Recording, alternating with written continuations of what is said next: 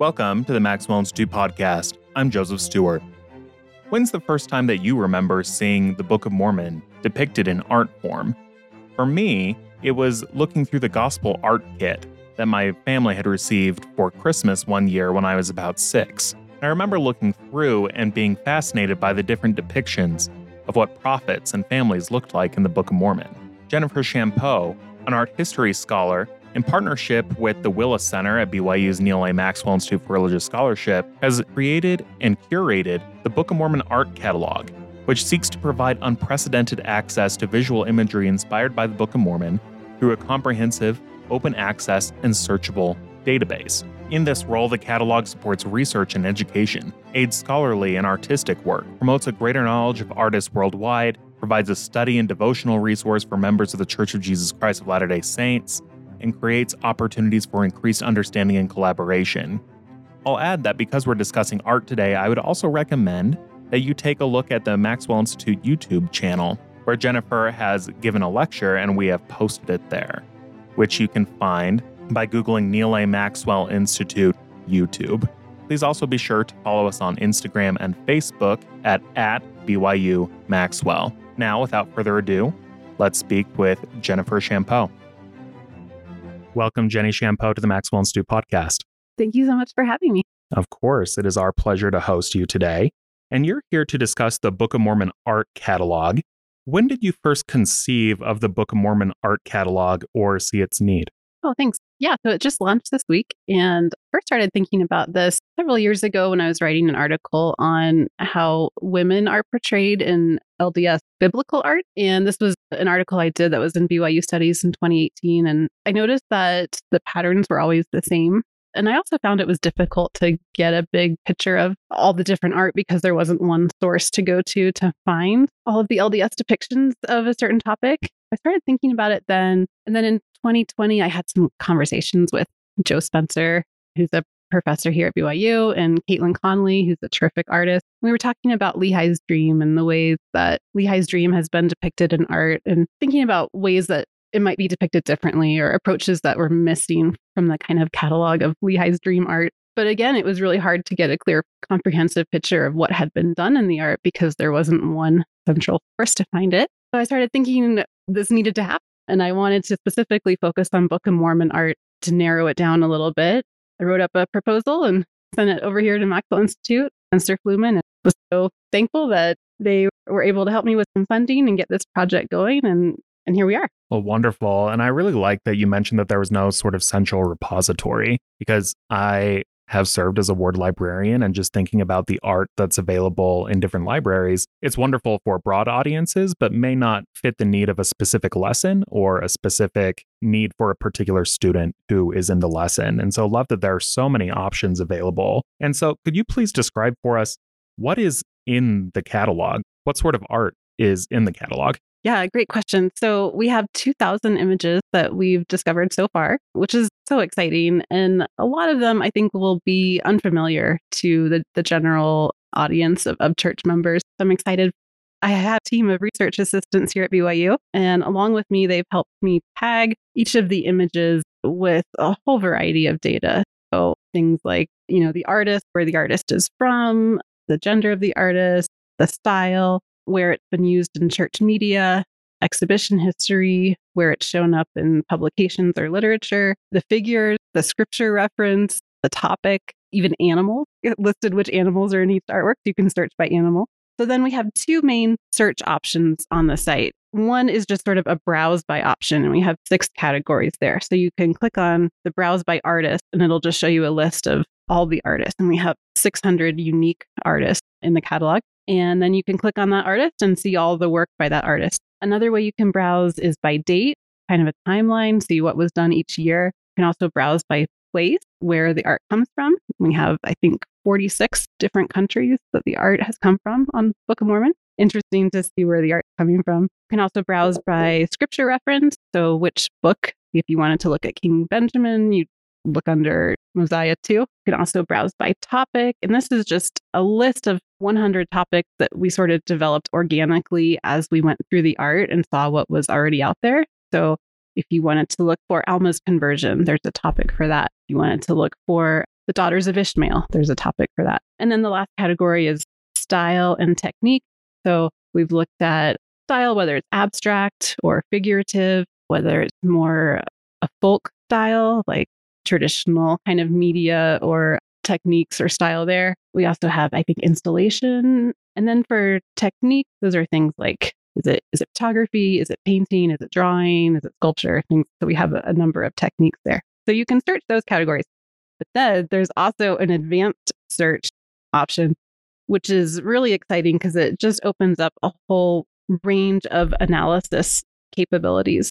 So it's a multivariable search. It's with these things we've tagged, right? So you can look for, you know, maybe you want to see paintings that are from Argentina that have camels in them. And I mentioned that one because I know you're going to get four Jorge Cocco paintings if you search for that. You can also look like under church media, you can look and see all the artworks that are in the church facilities catalog or used in church manuals. And it tells you also the numbers. So if you wanted to know how many artwork were in, you know, 1890, it'll tell you the number of how many artworks there are in that. Well, that's marvelous. And I'm really hoping that there are cure cureloms and cumoms in the catalog. But it sounds like this is a lot of work and just knowing how much it takes to be able to bring things together. How did you work with artists, museums, and I'm assuming with the Church of Jesus Christ of Latter day Saints Intellectual Reserve Department to be able to make the art available for everyone? Yeah, so it's certainly been a process. We've gone through a number of sources. We started just looking at right the church media online and the gospel art kit. We looked at the Church History Museum collection, the International Art Competition exhibitions that are online. We looked at a bunch of museums, the BYU Museum of Art, the Springville Museum of Art, Utah Museum of Fine Art, a number of others. I searched through the church history library catalog and found some things that way. We talked with curators at the Community of Christ archive and got some a few images from them on the Book of Mormon. Book of Mormon Central, which uh, has a great website, does an annual Book of Mormon art contest, and that's a terrific resource. And we got a lot of images from them. We looked at magazines, we went through Ensigns and Liahonas, looked at Deseret Book, commercial galleries like Foursquare, Haven Light Heirloom, David Erickson, Anthony's Written Vision, Kirk Richards' Vision of the Arts auction. I talked to some private collectors to get some images that aren't really available to the public otherwise. We talked to a lot of artists. We looked at their websites. we looked at their social media, we sent emails to artists. I'm happy to say that artists were really responsive and, and eager to be part of the project, which was great. We also just looked at books and articles that involved the Mormon art. We did Google searches. We just looked at other blogs and databases. And then I will say, Laura Howe at the Church History Museum has just been a really enthusiastic supporter of the project and allowed us to, she helped us find a number of Book of Mormon images in their collection that really have never been available to the public before. And not just that the image wasn't available, but the fact that the piece even existed was not documented anywhere else. And so I really am I'm grateful to Laura Howe And then we went through the permissions process to request the, you know, a licensing from Church Correlation. And again, I'm pleased to say that they were very supportive and as much as they could, it seems like in most cases, they were able to give us permission to host these images. I'll say too, a number of artists like Annie Poon and Kathleen Peterson gave us permission to host images that aren't available anywhere else online. So these will be new for a lot of people. And I'm really grateful to them for allowing us to share them. Yeah, certainly. What a gift for artists to be able to share their work with the world and for Latter day Saints, scholars, and, and anyone else to be able to access. I'd actually like to get a little bit more personal for a second because you've curated this wonderful collection, but the sort of time and effort that it takes to make something like this, it has to be a work of love. When did you first recognize your love of art? Do you remember the first time recognizing that? Yeah, well, thanks for saying that, Joey. I do feel like it has been a labor of love, been a lot of work. I'm so thrilled about it though. I guess when I was a kid, I grew up around a lot of LDS art. My grandfather was a collector, and my grandmother's cousin was LeConte Stewart, a wonderful Utah impressionist painter. So grew up looking at LeConte Stewart's and Trevor Southey's and Floyd Eaton, Gary Ernest Smith paintings in my grandfather's house and Dennis Smith sculptures. And at BYU, I actually studied political science, but I really wanted to do the art history study abroad because I thought that would be really fun to go to Europe and study art. So I took a couple art history classes, did that study abroad, and just fell in love with it.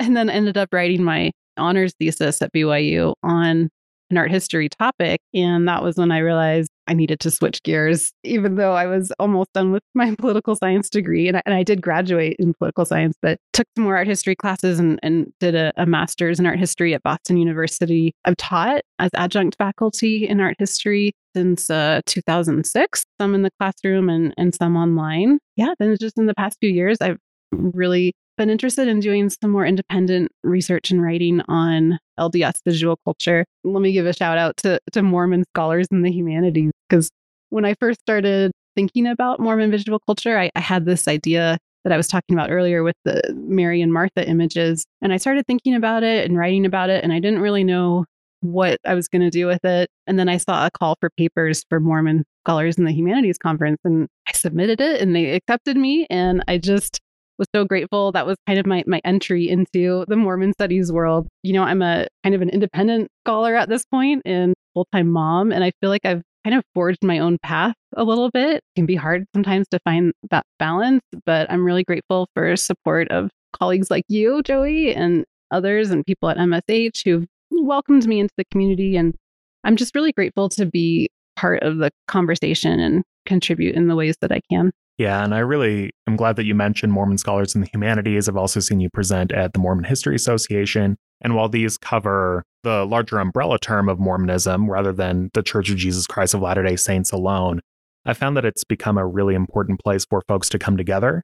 And it was something that the first time I attended a conference that was not on Mormonism or Latter day Saints, and I realized most people in the audience don't care nearly as much as they do as conferences related to Mormonism. And it's just a real blessing to be with people who care, not only on an academic level, but also on a personal level. And I'm fascinated by the idea that you grew up in your grandparents' home seeing these works of art. Is there a first piece of Book of Mormon art that you remember seeing that sticks out in your mind? I don't think that my grandfather had any Book of Mormon pieces, but I think probably the first Book of Mormon art I remember from my childhood would be those pictures that were in my little you know, soft copy of the the Book of Mormon. And I think probably the Tom Lovell of Moroni bearing the plates is the one that comes to my mind as the one I spent the most time looking at as a child. And you know, he wasn't even a member of the church. He was commissioned by the church to do these images around 1970, but there's probably ways we would visualize it differently today, but there's something I like about it. And maybe as a kid I saw him in in the woods there alone and and with a real earnestness and intensity that that kind of spoke to me. Yeah i really like that. I think that one of the powers of art at least for me is just that art can help us to feel or to process feelings. There are many different colors of skin tone which is something that's very important as we are a global church. And as we think about being able to imagine ourselves as members of the church within sacred narratives like the book of mormon race can also be a really sensitive topic. How did you think about race when constructing the art catalog? Yeah, that's a really great question, Joey. You know, the goal of the Book of Mormon art catalog is to index the art that's out there. So we really didn't have any judgment in terms of approach or style or interpretation. I think there's definitely room for that. And I think this catalog makes that kind of analysis possible now with a more comprehensive view of the way Book of Mormon art has developed over time and how figures have been depicted. But again, our goal was really just to get it out there. Most of the art comes from United States artists. It's 85% of the art comes from the US. There was really no non US or European art on the Book of Mormon that I know of until the late 1980s or 1990s. And that was really due to the work of Richard Oman at the Church History Museum and the International Art Competition, trying to encourage and solicit works from non US artists, which is really important and has definitely made a difference. Also, more recently, the Center for Latter day Saint Art has been doing really great work to highlight the diversity of art and artists. But yeah, definitely there's there's work to be done. So I have a question that maybe gets a little bit philosophical.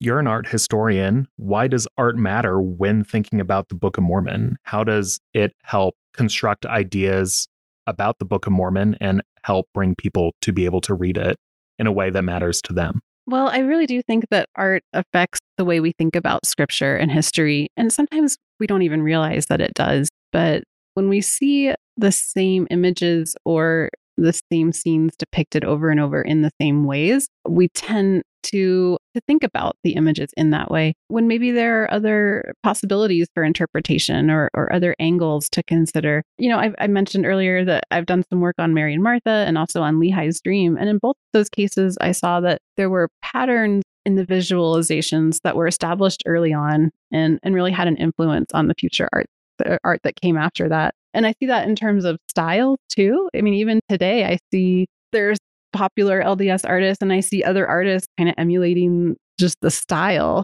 how they create art. So definitely, I think, you know, it, it's clear that art that is made does influence the art that comes after it. But, you know, what if we had a greater variety of interpretations or styles out there? I just always think the more art, the better, the more ways to think about it. Usually in the new that we find inspiration or, or even revelation of something that makes us think about it just a little bit differently and maybe gives us a new insight into it or reconsider things that we thought we knew. On the poster announcing our event today to launch the Book of Mormon catalog, we have an image of Kathleen Peterson's The Dream from 1999, which is an image of the Tree of Life. And somebody asked me why I picked that image to go on there. And, you know, I think it's just a really stunning, visually, just very stunning. Aesthetically, I like it. But I think she's done something really different that broke with the tradition of how Lehi's dream had been depicted for 125 years before that. She added Christ as the central figure to Lehi's dream. And he is in front of the tree of life with his arms stretched out, almost as if he's on the cross. And it just brought a whole new meaning, a level of meaning to the tree as the tree of life, but also the sacrifice that Christ made for us, his love for us, it just impacted me in a way. And so I think that's a great example of how we can take the same scene and think about it a little differently and talk about it a little differently. Yeah, that's really marvelous. And along those lines, it sounds like the Peterson piece is one example, but could you share another example of how art has helped you to recognize truth or to feel the Holy Ghost? I think the first religious art piece I saw that I had a really strong reaction to was probably Caravaggio's Sacrifice of Isaac in Italy that I saw on the BYU study abroad trip. And it, I mean, you can look at it online and that's wonderful too, but seeing it in person was really an emotional experience and brought that scene alive to me with a pathos that I hadn't really understood before. A couple more recent examples from LDS artists. Annie Poon did this series of 50 Book of Mormon prints that are in the catalog. And one of them is called Whispers. And it shows Nephi as a skeleton buried underground and he's inscribing on the plate. And there's a girl above on, on the ground, a live girl, and she's listening with her ear to the ground. And I just felt like this visualized that scripture of whispers from the dust in a way that I hadn't, I mean, I've always thought that was an interesting scripture, but just to see it visualized that way and the like the urgency of the way Nephi is trying to write and whispering and get these words up through the ground to the people alive today and the urgency of the girl as she's got her ear pressed to the ground trying to hear trying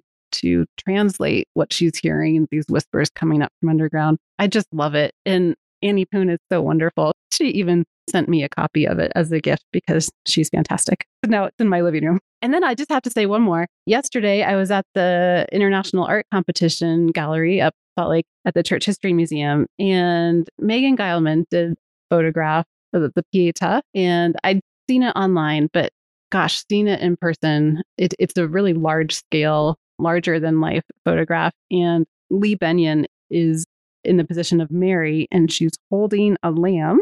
So, kind of a traditional Pieta, Mary holding the dead body of Christ, but she's holding this lamb, and the lamb was actually slaughtered right there as they did the photograph and Lee is holding it on her lap, and there's blood on her hand and blood on the lamb. And this piece is one of these examples where I feel like it helped me think about something in a new way, right? So it almost like kind of turned my stomach seeing it and seeing the blood on her hand. But I think that physical, emotional response to the art was really important for how I understood in a different way the sacrifice of Christ and and of what Mary went through too. Yeah, I, I just think it's a, a really stunning piece.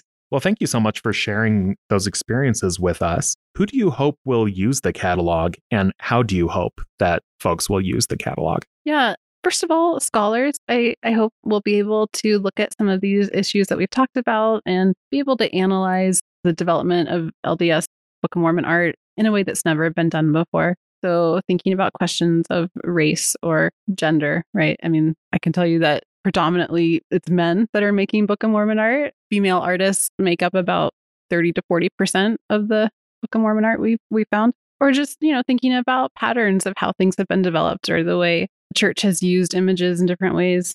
So, yeah, I hope scholars will use it. And then again, artists. I hope artists will look at what's been done and think about maybe what hasn't been done. What what are, where are the gaps they can fill in? What are different ways to think about familiar scenes? And then just members of the church. I think it might be a really useful resource for Sunday school teachers or seminary teachers. Maybe you're a Sunday school teacher teaching about Christ's visit to ancient America and you want to find an image done by a South American artist and, and you can find that. Well, thank you for sharing that. I'm thinking, though, that a lot of folks listening to this may know of art repositories or may have access to pieces of art that they would like to be on the website. So, how can folks get in touch with you if they have something that they'd like to add or like to inquire about for submitting new pieces of art? Yeah, so we definitely see this as now that it's out in the world, we want it to be a collaborative project. And we would love for people to submit new pieces or just if there's additional information we could add on what's already in there or things we should change or update, there is on our website, Book of Mormon Art. There is a submission form where you can fill out information on new art or changes we need to make. You can even upload an image there and that'll come to us and we can review it and potentially add it to the catalog. We're on social media. We're on, we have a Facebook page, Book of Mormon Art Catalog. And then on Instagram, also at Book of Mormon Art Catalog. Yeah. And as a follower of both accounts, I would say it's just a really lovely thing to be able to see in your feed, to be able to see these pieces of art and just reflect a little bit. Now, Jenny, at the end of every episode, we harken back to Doctrine and Covenant, section 88, where the Lord instructs Latter day Saints to learn out of the best books. So, what are three of Jenny Champoux's best books? Well, as a longtime listener to the Maxwell Institute podcast, I was afraid this question was coming. It really is an impossible question. So let me just focus on three books on religious visual culture if you wanted to learn more about that. So, first is David Freedberg, The Power of Images. And this is a book that talks a lot about how we respond to images and why, including our bodily response, right? Our sort of embodied response to art. You know, why do we revere and kiss some images? Why do we burn others? Why do we have these physical reactions to images? And then another one is David Morgan, who wrote The Sacred Gaze.